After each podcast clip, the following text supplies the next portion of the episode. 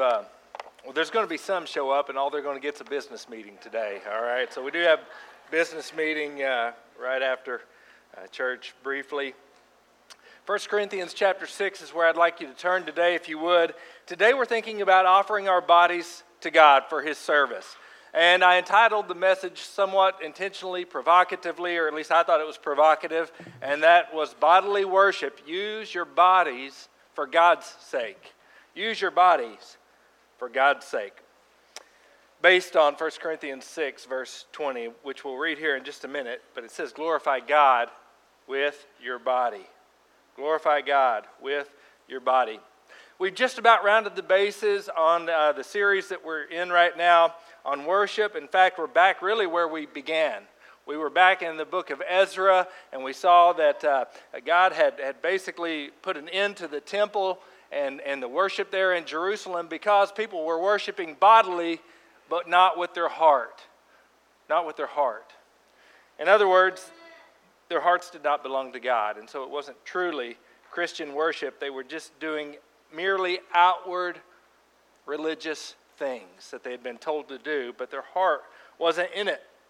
And so, you know, it would be easy to go through and listen to where we've been and say, well, it doesn't really matter what we do with our bodies, and that would certainly miss the point. Worship requires more than just outward form and bodily adherence to a set of things, just doing things. It requires more than that, but it doesn't require less than that, right? It requires the body, but also everything that we are the body and worshiping with our bodies. The word worship envisions really it means to bow down is one word that's used and translated worship to, to bow with our bodies. Another word that's trans or idea behind worship is to serve. And when you think about serving you either think of playing tennis or you think of doing something for another with your body. And the truth is that we live terribly fragmented lives terribly fragmented lives and that is unhealthy it's unholy. We're disjointed. You know, we, we try to do one thing with our bodies and another thing with our hearts, and it just doesn't work. And God wants us to be healthy and whole and integrated in every part of our being. You know, uh, so what we've discovered is that worship really begins in the heart, giving our heart to Jesus having the Spirit of Christ to come alive and be present in the very core of our being. And then worship requires the continual renewal of our mind and our thinking. Also, worship requires that we bring our soul and all of the soul's mechanisms, like our emotions and our feelings, to bring those things under the Lordship of Christ. And then worship requires that we give our bodies to God for his purposes. So that's where we're at today. Worship begins in the heart, renews with the mind, includes our emotions or our soul, but also our bodies. Bodily worship. You know, we know something intuitively, though we think differently at times. And we know intuitively that every aspect of our life is housed in this body, right? Our body is our unique habitation where every aspect or dimension or component of our life is found. It's the material vessel that we have through which we make sense of the world and gain meaning, and we express ourselves in this world with our body. Hey, let me tell you something. You're not just a meatball with a mind. You're not just a spirit and soul on a totem pole. You are uniquely, exquisitely, fearfully, wonderfully made by God and enfleshed in a God given gift called the body. And our body houses a brain, or most people, organs and glands that produce various life factors of all different kinds. Your body was constructed and designed by God to house billions of nerve endings by which you sense and perceive the world. We have a pack of intricate processes working at warp speed. You know, the circuitry of the soul. You can think about hormones and you can think about all these different things going on in this wonderful body through which our spirit, mind, and soul are operating. The body is not just some, some unholy, unhelpful appendage to your real being, which is your soul. No, your body is you. Your body is you. Now, we've been talking about different aspects of your person, but really, they are all integrated in your body. And it's so unfortunate that many people today, including a lot of Christians, have a very low view of the body. I would say an inadequate view of the body, denying the powerful ways in which the body shapes who we are and expresses who we are. And our passage today really highlights that profound truth that with our body, we act and we, listen, substantially change the world with our body. And as we act, we are substantially changed by what we do in the body. So, 1 Corinthians 6, we're going to read verses 9 through 20. I preached on this maybe a year ago or so from a little different angle, but I think it's a passage that just captures quite well many of the things that we want to think about today in bodily worship. So let's begin 1 Corinthians 6 in verse 9. Or do you not know that the unrighteous will not inherit the kingdom of God? Do not be deceived, neither fornicators, nor idolaters, nor adulterers, nor effeminate, nor homosexuals, nor thieves, nor the covetous, nor drunkards, nor revilers, nor swindlers will inherit the kingdom of God. Hey, listen, such were some of you, but you were washed. But you were sanctified but you were justified in the name of the Lord Jesus Christ and in the Spirit of our God. All things are lawful for me, but not all things are profitable. All things are lawful for me, but I will not be mastered by anything. Food is for the stomach, and the stomach is for food, but God will do away with both of them. Yet the body is not for immorality, but for the Lord, and the Lord is for the body. Now, God has not only raised the Lord, but will also raise us up through his power. Do you not know that your bodies are members of Christ? Shall I then take away the members of Christ and make them members of a prostitute? May it never be. Or do you not know that the one who joins himself to a prostitute is one body with her? For he says, The two shall become one flesh. But the one who joins himself to the Lord is one spirit with him. Flee immorality. Every other sin that a man commits is outside the body, but the immoral man sins against his own body. Or do you not know that your body is a temple of the Holy Spirit who is in you, whom you have from God, and that you are not your own? For you have been bought with a price, therefore glorify God in your body. Man, there's a lot there, and we can't cover it all. But the first thing I want you to do, I want you to think with me about this idea of bodily worship and using your bodies for God's sake, your body, I should say. Here's the first thing that I think that means it means that we must acquire new habits that flow out from our new identity in Jesus. And I take that from verses 9 through 11 we must acquire new habits that flow out from our new identity in Jesus. Paul in verse 9 begins this whole laundry list of unrighteous things, unrighteous lifestyles, characteristics of the unsaved, especially for the people in Corinth.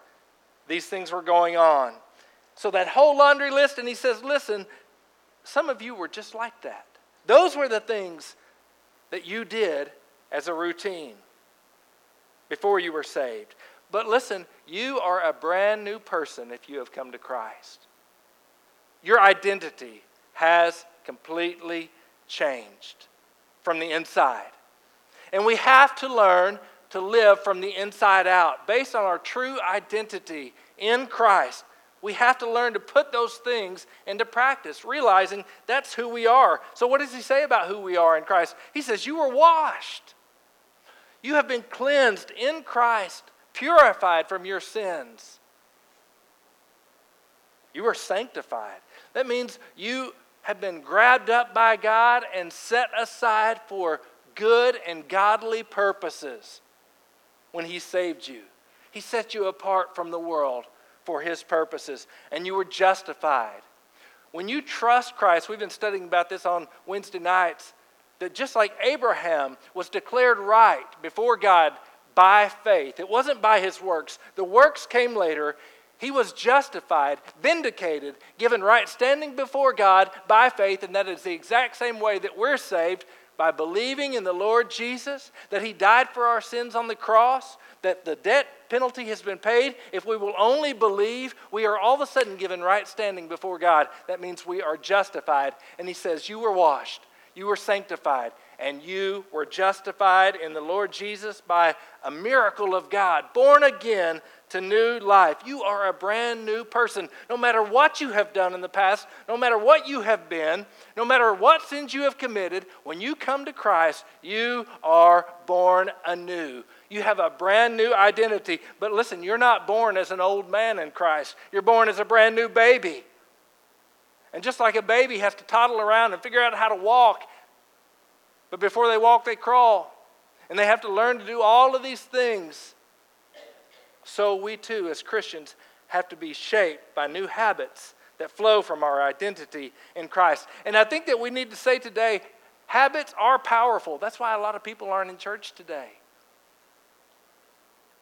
Because they have not habituated to the time change. Right?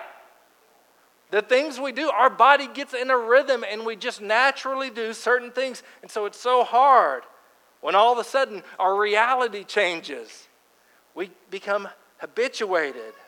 In our lost state, the things that we do with our body become our habits. It's what we do. It's how we shape the world. It's how we are shaped by the world. We perceive and make meaning of the world, but we're doing it from idolatry. We are worshiping ourselves when we're lost, but all of a sudden we're now our worshipers of Jesus, and so we need new habits. What were some of their habits and wrong desires and wrong loves and wrong patterns? Well, they were in all kinds of sexual sins including going to prostitutes, maybe at temples. The Corinthians were famous for their after dinner, their big orgy type parties where they indulged the lusts of the flesh. There was this unholy trinity of gluttony with food, with alcohol, and with sex. They were indulging the flesh, and that was the pattern. Not only that, there was financial greed. It was about gimme, gimme, gimme, selfish hoarding all about my comfort and my security through money. Paul mentions those kinds of things cheating and swindling others. And so they had been habituated to a lost lifestyle. And they came to Christ. And Paul says, Such were some of you, but you've been changed. But you need new habits. They were still doing habitually some of the old things that belong to the lost nature. One writer who noted about habits, I thought this was powerful. He said, We become habituated and formed by our actions and by being acted on in the world. While renewal of the mind and developing greater understanding is important, it will not properly rehabituate the members of your body. Such transformation comes as we offer ourselves by faith to the right things and the right ways of being in the world in hopes of receiving the Spirit's grace in and through us. In other words, you can think all you want about holy things, but your habits of body need to change to align with your identity. And that will only come by putting yourself in a position to do the right thing and actually doing them. That's how it works. Do the right things. By faith, though, by trust in Jesus Christ and depending on the Spirit's power. James K.A. Smith, I quote him quite a bit. He's got some great books about these things. Here's what he says I don't acquire the habits of a dancer by analysis and reflection. Though theory can serve my practice, the acquisition of habit happens in ways that exceed mere intellect. Habit, a way of my being in the world, is an embodied orientation that we learn. In other words, you don't become a great dancer by just studying other dancers and thinking your way there. You got to dance. Ball players, that's why you practice. You don't just go and listen to the coach, though he may draw all kinds of squiggly things on the chalkboard or on the marker board and tell you to do that. Then you go and you actually do it. You become habituated, hopefully, to the right things with your body. And so, that is the way with worship. We have to learn new patterns and new things and use our bodies in service of the Lord Jesus, even when we're used to not doing those things. And sometimes it's terribly awkward. Now, the struggle we have here is that we've been learning that we're supposed to worship from the heart. And our feelings should come along with it, but the fact is, sometimes we don't feel like it. There is a truth that sometimes we have to forge ahead and do the right things by faith. Even when there are parts of us that are struggling, we do the right things by faith in hopes of the Spirit's empowerment in our life. You know, I've got this nice shirt that hangs in the closet, and uh, I always get lots of compliments when I wear it. Oh, that's such a good color on you. I said, well, thank you. And I thought, well, why don't I wear that more? Because, you know, it's nice to look nice at church and all of that. And every time I put it on, I remember why I don't wear it more. Because it is missing a button on the sleeve. And now there's two there, and in fact, I want to show you this. There's two on this sleeve, but the outer one was missing. And I would have to use the inner one, and it was really tight and constricted. And that's my pointing arm for preaching. And it would, it's tight, and I don't like it, but every once in a while I'd wear it. And so I pulled it out there, and I thought, good grief. Good grief. I, I, need to do something about that. So my wife wasn't around, and I knew she had a little sewing kit, and so it had an extra button, and I take it off, and I was like, how hard can it be to wrap a little bit of rope around, you know, that button, a new button right there? And so I take that out, and man, it took me five minutes to thread the needle. And, and I tell you, if you've never sewed on a button, it ain't easy. That thing's squirming and going all over the place, and I'm glad nobody was in there. I was kneeling down on my knees, and I had this thing laid out on my bed, and I'm trying to poke it through the deal, and I poke my finger, and I'm trying to stick it through the hole, and the button's going off here, and I'm, I'm tempted to not worship. You know what I'm saying? And I'm going, golly. And so I finally get it through a hole. Now, and then I think back, I thought, you know what? I've done this before. And it took me about an hour to make one loop around. And the first thing that happened, I tried to snap it and it just flew off. I go, I know this. I know I got to do it over and over. I got to thread those holes up, down, up, down, up, down, and really lash this puppy on there. So awkward, even painful, frustrating. But you know what? Once I had made the full course, then I had a guide, and it's like then the needle would just go easily. And every pass I made, it got easier to go through the shirt, to hit the hole, and voila! Look at this thing. It's holding. And, if any of y'all want to see my handiwork after it's over, I'm going to show it to you, okay? I'm not hiring out just yet on this thing. But listen, to do this new thing that was a good thing, that was freeing and brought greater comfort, it was hard as I started, almost seemed impossible. But as I continued to do the pattern, it got easier and easier and easier. And that's how life change happens. Sometimes it's awkward and we're prone to give up, but as we're thinking about serving the Lord with our body, it gets easier. We become habituated to the things of the Lord and to the kingdom. And so, we need to acquire new habits, new strengths, new patterns as we change, flowing out from a heart change, our new identity as Christians. We've been washed, we've been justified, we've been sanctified and set apart. So we need to live out of that. All right? Then I think the Corinthians have some objections to this idea that we're not supposed to do certain things as Christians. They're clinging to the idea of Christian freedom and grace, that we're free for all things, to do all things. And I think there was a mantra that was going on in Corinth. And I think we see it in verse 12. All things are lawful for me as a Christian. We're no longer under the law, but under grace. So all things are lawful for me. And I think that's what Paul begins to address is this idea that everything is permissible for me as a Christian because I've been saved. This brings us to the second point today that bodily worship and using our bodies for God's sake recognizing recognizes that God is master over our bodies. And our bodies are not to be our masters. God is. That is a profound reality, verses 12 through 19. You know, the Greek philosophers that, that really, even our Western civilization, their idea that makes it very difficult for us as Christians today if we accept it this idea of dualism.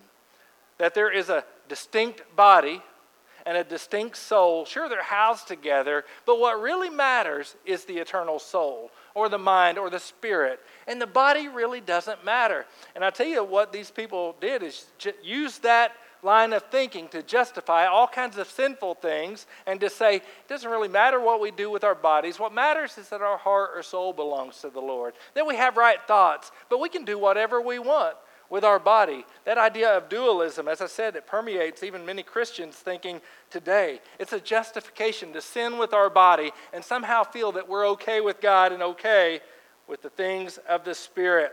I think the Corinthian, some of the immature Christians were caught up in this kind of carnal lifestyle. And Paul says this listen, you can say all things are lawful for you, but he has two responses primarily but not all things are profitable. Not all things profit the kingdom and the ultimate purpose for which you were made, which were, you were born again.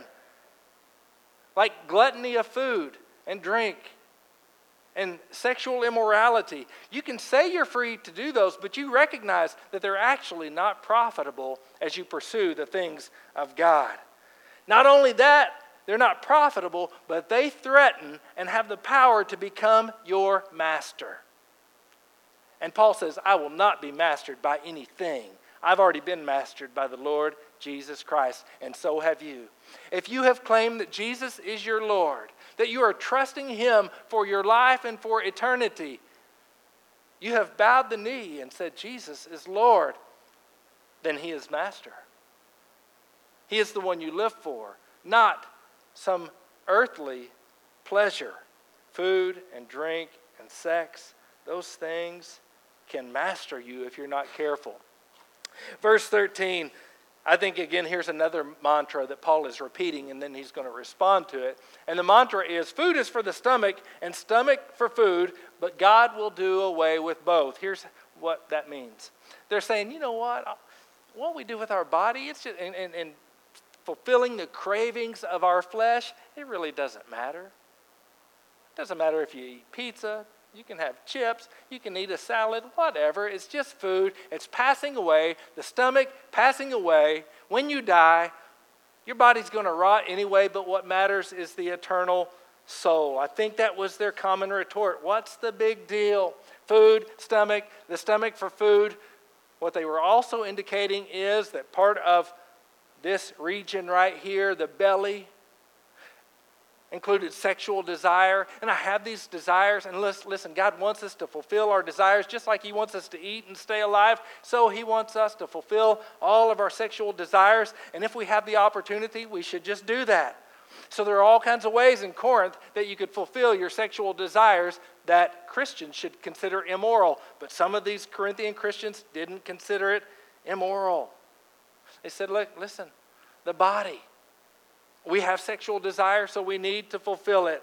And Paul hits that thing head on. And what I would say is they had a very low regard for the body and urges. They didn't see the spiritual connections. They would say, just like they say in our day, What's the big deal? We just need a thrill. What's the big deal? Our body is screaming to satisfy this urge. So we're happy if we just go and satisfy it, then we can move on to the next thing. Paul says, No, no, no, no.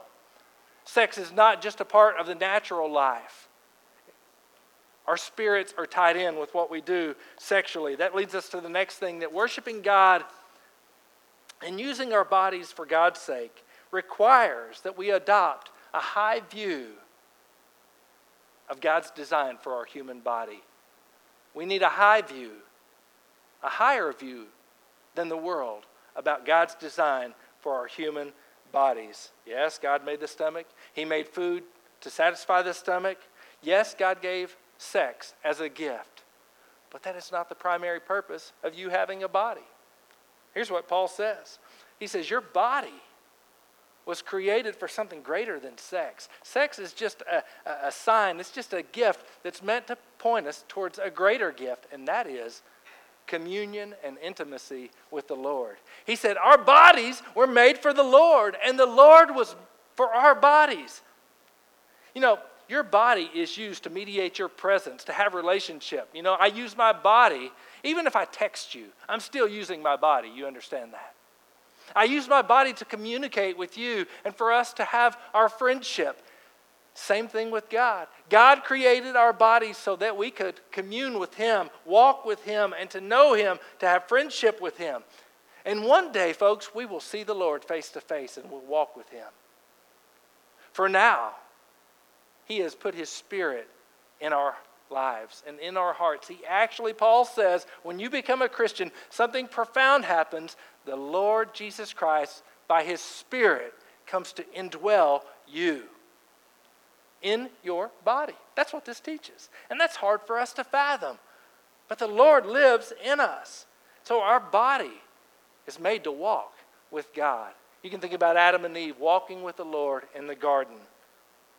That's what your body is for. First and foremost, before it's made to eat, before it's made for sex, before it's made to do any other thing, your body, understand this, is made for the highest primary purpose of knowing and communicating with God.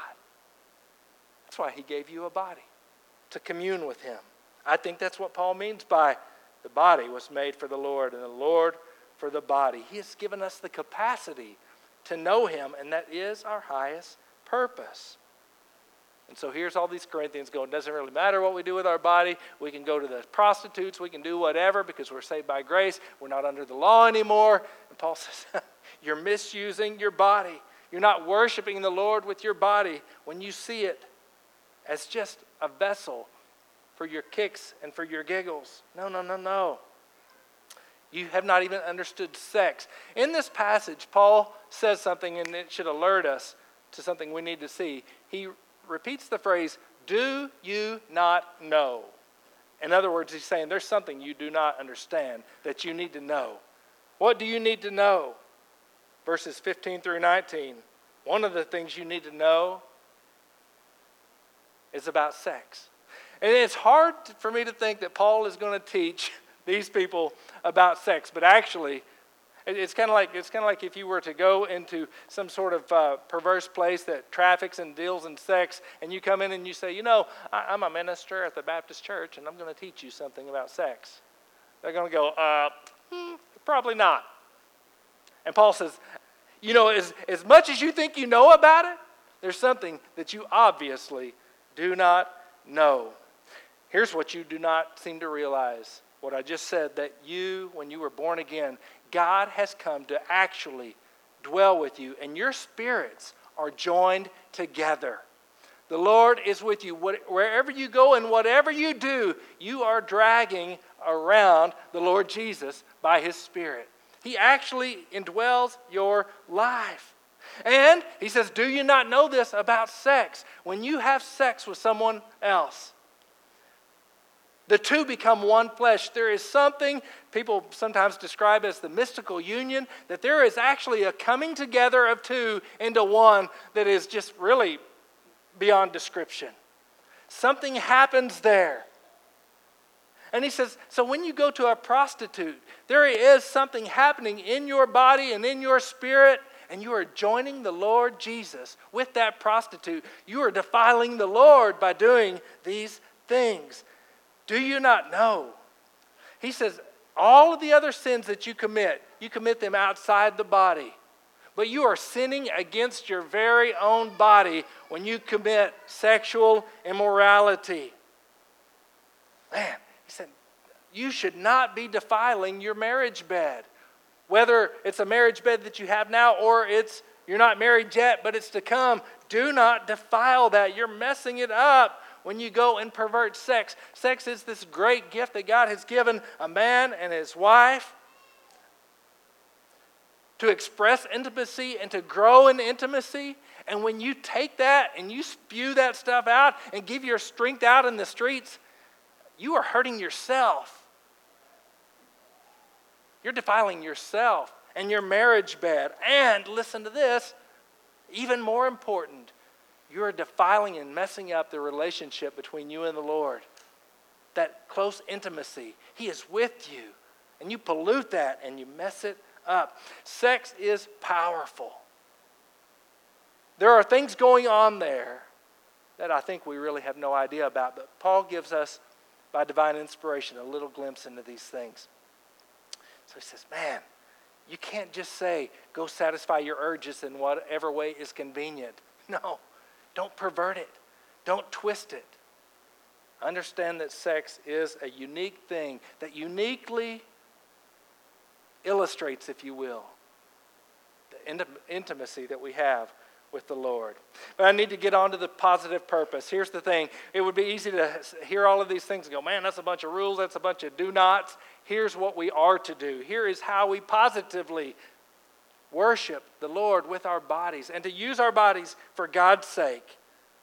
Here is the positive view. He says, You know, your body is the temple of the Holy Spirit. He dwells in you. And so here's what you ought to do with your body glorify God with your body. Everybody say, glorify. Glorify God. The one that you say you worship. Glorify God with your body. And that's a great mantra, isn't it? Glory to God. But what does that mean? How does that flesh itself out in our flesh? How do we glorify God with our bodies? And I want to try to end in some practical ways. I want you to invite you to think with me. How could you glorify God with your body? In other words, this is what you're supposed to go out and do when we leave this place today. Go use not your soul. Oh, oh, I'm glorifying God with my soul. Where is your soul? It's in your body. Go out with your body. Hey, pinch the person next to you and say, Body.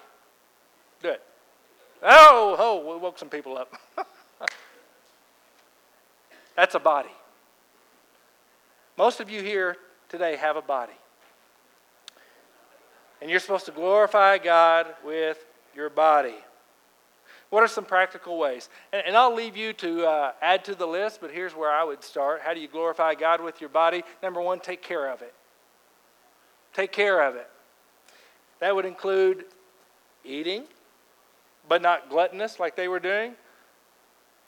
Drink water, drink good things, do all things in moderation. When it comes to that, hey, sleep, get rest, take vacations that are vacations indeed, not just more work. Get rest, Sabbath, take time to rest your body. Shut the thing down. Shut it down. It needs to be rebooted frequently. All right? So eat, Sleep, exercise. This one. I'm guilty of this one, and I started thinking about that. I started thinking about those rare times in my life when I did exercise, and I thought how much better I felt and could better serve the Lord because my body felt good. So, those are some ways. How about this? Use your body to actually commune with the Lord. What would that look like? Using your body to go and pray.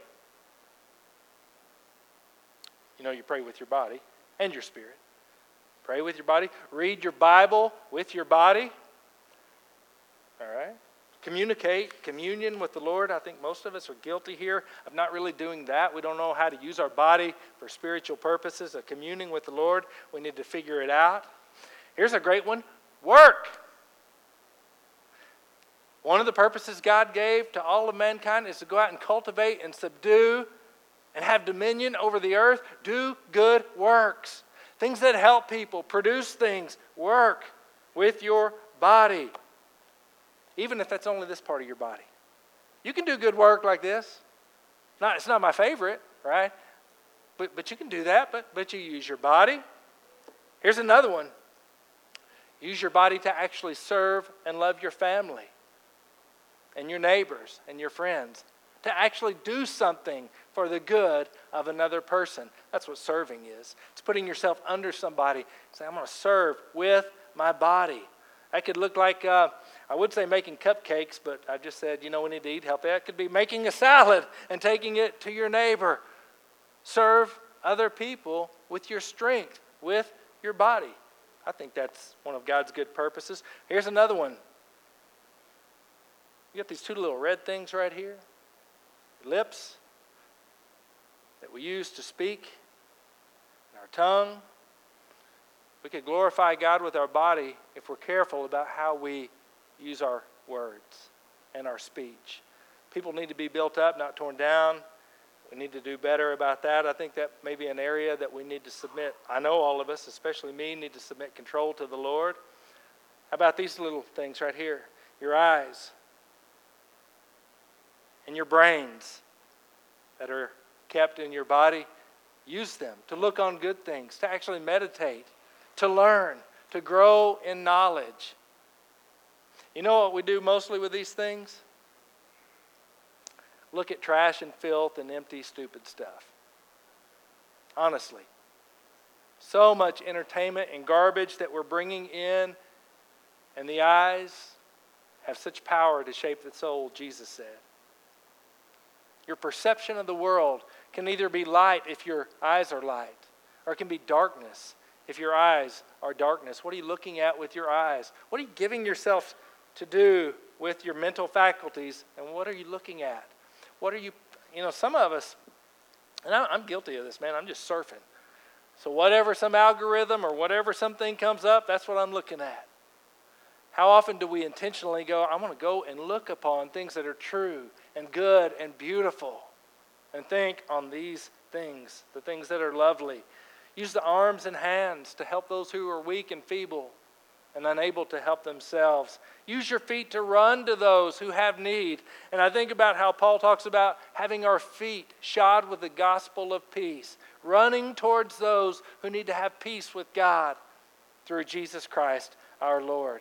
Use your talents and your capabilities. Dream big dreams for God. Do great exploits for the kingdom of God. So many Christians are sitting around passive with hands folded going, I don't really know what to do. Do something for the Lord. Use your body for God's sake. Something besides holding down a pew one time a week or a month. Use your bodies for the purposes that God has gifted you and called you to do. Do something for the Lord. Do something for the kingdom. So many good things we could do. Where does it begin? We need to be gripped by this vision that our bodies are for God's purposes and for His glory. That's what they're there for, first and foremost. And ask, what would the Lord have me to do with my unique habitation. That body that you're sitting there in and thinking through, that is your unique habitation in this world that God has gifted to you, and He wants you to use it for His glory. And I think that in light of 1 Corinthians 6, we probably need to ask the question what are some of the old habits of the flesh that we're still walking in? Every one of you and I have habits that began all the way back when we were in diapers. And we've just been cruising along in those habits. Are there habits that are not helpful? They are not profiting anything for the kingdom. And in fact, they are your master. Maybe you need to lay something down today. Some part that is habitual in your life that is actually destructive. Maybe you need to lay something down today. Consider that. Today, would you commit to using your bodies, your body, for God's sake? Whatever He may be calling you to do. And that's where Christianity gets uncomfortable. It's nice if I can just sit passive and think about these things and do nothing with them. That's not Christianity. Jesus says, abiding in me means you abide in my love, my commands, and you obey me, and you bear much fruit. I want you to bow with me today. I just want to have a time of response that is right there where you sit. Actually, let me, let me ask you to stand. Let me ask you to stand with me.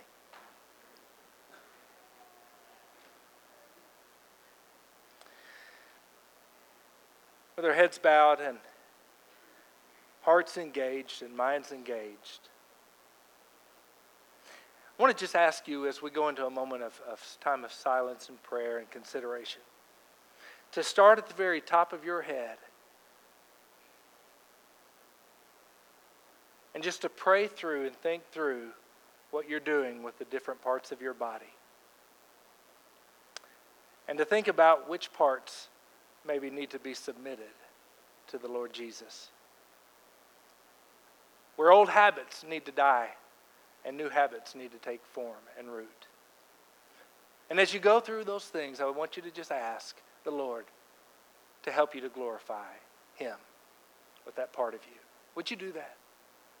From the top of your head down to your feet. Just take a moment silently praying through and giving each part of your physical body for the service of the Lord.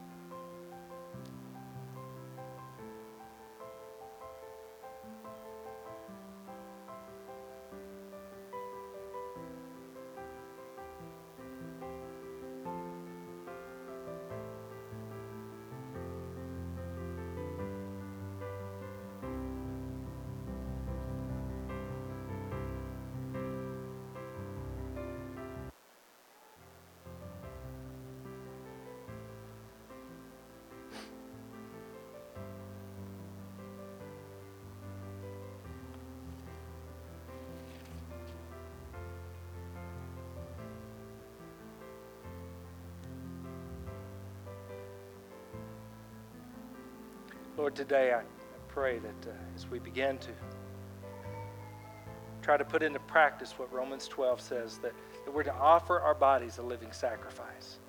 That certainly means our bodies, we recognize, and the different parts and aspects of this physical body. So we want to do that, Lord. We want to give our minds and our thinking and our best time and our eyes, our senses, our words, our speech, our attitudes that are expressed in tones and voice inflections.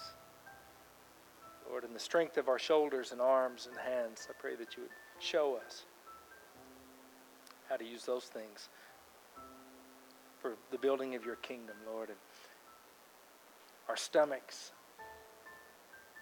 and our intimate parts, God, that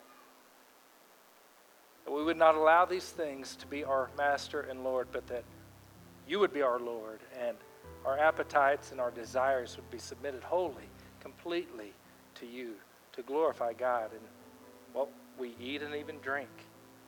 The Bible says that we can do our eating and drinking for the glory of God, and certainly there is a way we can do it that is not glorifying to you, but in fact obscures you.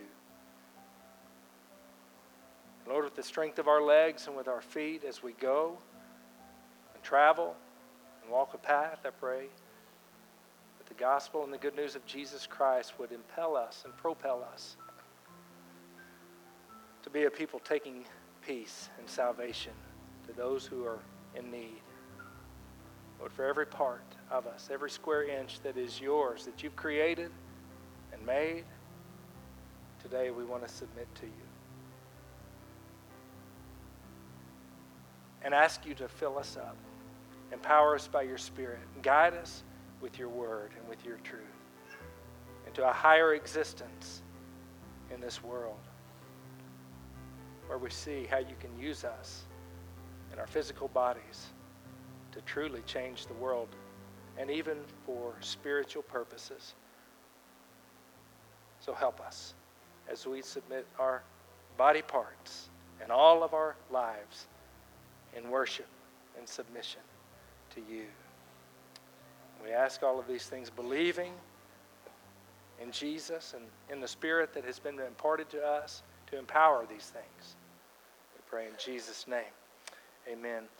As you stand there, I want to do something a little different today. I sometimes we have kind of a cold, abrupt close to the service, and, and there's such a thing as, as a benediction.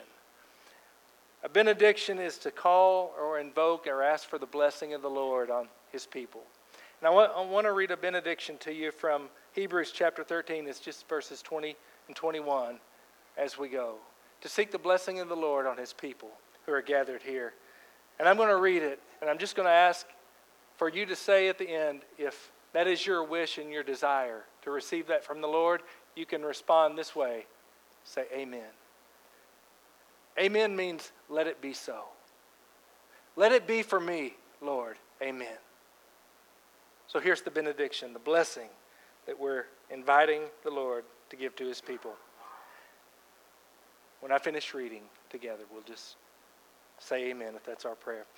Now, the God of peace, who brought up from the dead the great shepherd of the sheep, through the blood of the eternal covenant, even Jesus our Lord, equip you in every good thing to do his will, working in us that which is pleasing in his sight through Jesus Christ, to whom be the glory forever and ever. And all God's people say, Amen. Amen. You're dismissed.